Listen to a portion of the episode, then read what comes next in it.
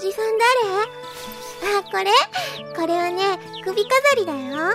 ほら、ここに咲いてる白爪草のお花を集めて、こうして、つないで、首飾りにするの。え？ここよりも、もっと綺麗な白爪草のあるところ？うん、でも、知らない人にはついていっちゃダメって、ママが。え、ママも一緒なの？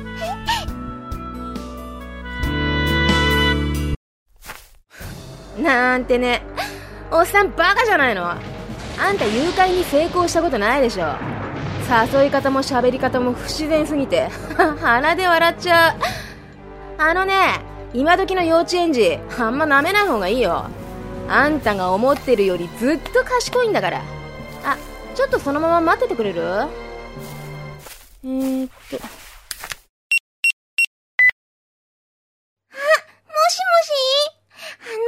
私を誘拐しようとしてる人が目の前に立ってます。うざいんで、さっさと捕獲してください。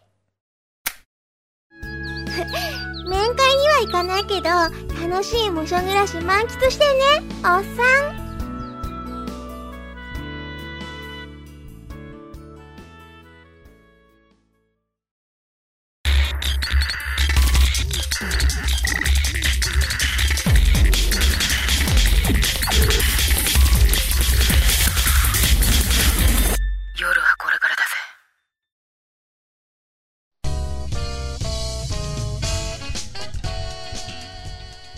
皆さんこんばんは。吉川かな事変です、えー、というわけで今日のテーマは前回テーマあのなんか舞踏会みたいな感じだったんだけどそれをやらなかったんで今回はちゃんとテーマに沿って話をしたいと思います。今回のテーマ誘拐未遂。えー、私ねこう見えて小さい頃天使だったんです。マジで。本当にね小林セイランちゃんみたいな感じだったからね、マジで。またなんか知らねえからっていい加減なこと言いやがってババアがって思ってるかもしんないけど、これマジだから。本当に可愛かったのよ。今はデビルマンみたいな顔してんだけど、昔は可愛かったからね、もう誘拐されそうになったことが3回ほどあるんですけど、その中で印象的だったのが、私ね、ちっちゃい頃ってちっちゃい頃というかね、えっ、ー、と、小学校6年生ぐらいまで身長がね、130センチなかったぐらいなのね。120いくつぐらいの身長だったんだけど、で、なんかね、ちっちゃかったから、4年生ぐらいだったんだけど、すでに。見た目的には1年生ぐらいの見た目だったのよ。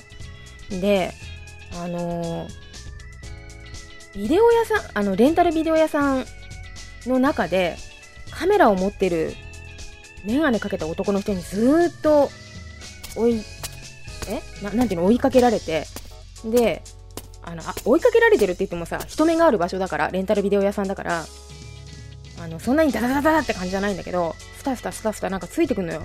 で、何分間後ぐらいに、いきなりガーってその人に手を掴まれて、で、ババーってなんか、アダルティーな、大人のビデオコーナーに連れて行かれて、バーン押されて、で、私が、私自身がアダルティビデオの棚みたいなのにドーンぶつかって、ガラガラガラガラっつってさ、落ちてくるじゃん、なんかその、サンプルのパッケみたいなやつが。で、それに、こう、バラバラバラっていうのに囲まれてるやつをバシャバシャバシャバシャってこうやってめっちゃ激写してて、そのメガネの人が。で、お兄ちゃんと一緒に遊びに行かないって言われて、行くわけねえだろって、あの、パー逃げたんだけど、そういうことがね、結構あったんですよ。うん。あれは怖かったっていうか、意味わかんなかったけどね。ちっちゃい頃だから。大体アダルトビデオのコーナーということすら、ここ近年思い出した時に、そういやあれエロビデオだったなって思うけど、当時はあまり分かってなかったもん。だから、なんか、よくもまああんな変な人がいっぱいいる地域に住んでたなと思うわ。茨城の水戸の方かな？うん、なんだけど。よくもう本当に3回ぐらい、4回あったかな？誘拐されかけてさ、なんか、おじさんと一緒にあったかい車の中行こうよって冬の日に誘われたりとか、あとは、何やってたっけな？ローラースケートかなんかやってた時に光源氏が流行ってた頃だから。頃にあのもっと広いあのローラースケートやりやすい場所知ってるからおじさんと車で一緒に行こうよとかさ。そういうのも結構あったね。怖いよね今思うと。よく3回誘拐されそうになって3回ともこと断ってるっつうかあのー、なんていうのついていってないよね。行っちゃうんじゃない？バカだったら。子供なんてはーって感じであの冒頭のドラマみたいなことにはならないじゃん。うん。よくもまあ今まで生きてるよね私。大人になったらなったであの、19の時かな私が上京したのって。まあ上京した瞬間から電車に乗ることが増えたから私の田舎って電車ないから。で電車に乗ったらさまあ本当に痴漢って本当にこの世に存在したんだって嫌がおうにも思わされるぐらいの痴漢の応酬にあってさ。私ねそうだからちっちゃい頃は1 3 0センチぐらいちっちゃかったんだけどえっ、ー、とねちん中学1年からね中学3年ぐらいの3年間。この3年間で身長がね30センチぐらい伸びてあの体の発育とかもね一気にドーン来てるのよ。だから結構あのもう19ぐらいの頃に今の体が出来上がってたからあの胸とかもでかかったのね。だからね結構あの狙われがちでさでしかもあのあんまりこうなんかやっぱ若い頃ってさそういうなんか痴漢に合うから短いスカート履くのは控えようみたいな発想にはあんまりならないの。なんかねそれよりもやっぱりこうお出かけするんだからお出かけというかあのー、だから当時何やってた？私バイトか。バイト？うんで私服のところが多かったからあの、可愛い格好がしたいじゃん。服装をしたいじゃん。だからね結構私ミニワンピとかって結構着てたからそういうので狙われたりしたね。何回もあった。すごかったもん。今だったら今の年齢と今の性格であればあのー、へちらせるんだと思うんだけど当時はもうただただ怖くて田舎から出てきたばっかりだからさ。何もできなかったな。でねやっと24、5ぐらい24、5っていうのは声優になったぐらいなんだけどそれぐらいの頃からあのようやく痴漢とかに何やってんだよとかって言えるようになっただと思うんだよね。だからその間の19から24ぐらいの5年間ぐらいっていうのはずっとその痴漢だったりナンパっぽい人だったりとかにあの怖がらせられてる毎日。をまあ毎日というほどあれでもないけど、まあ、日常を送ってたね。怖いよねああいうのって。だから今こう学生さんででなんか夢があって東京に来ますみたいな人の話とか聞くとあそう気をつけてね。田舎にはないことが都会には本当にあるからっていう感じがするよね。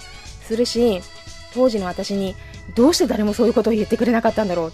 本当思っちゃうよね。誰も言ってくれなかったな。周りにもあのいろんなバイト先で働いてたけど誰もそういうようなこう注意喚起をしてくれる人がいなかったな今思えば。うん。まあそんなこと言うようなことでもないのか。ね。でなんかあの意外と痴漢してくる人で若い子とかもいてさ私ねあのの近くに住んでたことがあるんだけどどう考えてもっていう人が痴漢してきたりとかねあったよ結構あんたこんなことで一生潰れることになるよって今だったら言えるけど当時は言えなかったよねなんかね、今になってね、そうやって過去を振り返って悔しいなって思うことが結構ある。うん。最近痴漢全然合ってないね。ナンパもあんまりないね。もう魅力がなくなったっていうこと？私の。なんか、そういう。ナンパする価値もね、ババアになってしまった。悲しい。どうしよう。誰か私をナンパして。ナンパされたらされたで、あ？って言っちゃうけどね。うん。まあそんなこんなでね、えー、危険な話をしてきましたけども。あのね、前回、このブログを更新したらね、2ヶ月ぶりぐらいに更新したんだけど、えー、っとね、1、2時間ぐらいでね、1000アクセス超えたんだよね。びっくりしちゃった私。そんなに聞いてる人いるんだと思ってさ、リアルに私50人いないぐらいだと思ってたから、あの、アクセス解析はあんまり見ないからさ、私。なんかたまたま見たんだよね、アクセス解析。したらなんか、すげえ数来てるから、えとか思って、大丈夫かな？私なんか変なこと言ってないかなと思って逆にそんなたくさんの方に聞いてもらえると思ってないから、なんかびっくりしちゃった。というわけで、あのー、これも1000アクセスぐらいの方が聞いてくれるといいなと思って、今日は1000アクセス用のトークをしてる、トークを展開してる。そうでもないのかなあんまり面白くないこと言ってんのかなでも、今日のアクセス数で、あの、私が前回どれほどつまらない話をしたかどうかっていうのが明るみに出ると思ってるのね。あの、私前回ね、相当つまんない話してるから、今日も別に大した話してないんだけどさ、多分今日はもう300アクセスぐらいにとどまると思ってんだけどね。もう、いや、これつまんねえ、聞かねえ、みたいな感じの人が続出するかなと思って、ちょっと今、悲しい気持ちになってきた自分で言ってて。悲しい非常に。もう、もっと聞いて？何回も聞いて？本当に。じゃないともうちょっとね、更新するモチベーションが上がってこないんで。だってさ、もう毎日毎日さ、仕事にすげえ追われてるんだもん。やることばっかり。もうさ、遊べないんだけど、どうしよう。なんか、もっとなんかいろんな遊びをさ、少なくとも、ちょっとこう近場の、なんていうの？あのー、大きい駅とかに行ってさ、お買い物したりとかさ、それぐらいはしたいんだけどあの、もうその気力が出ないっていうぐらい仕事に追われちゃってるんで、これは仕事じゃないけどね、吉川かな事変は。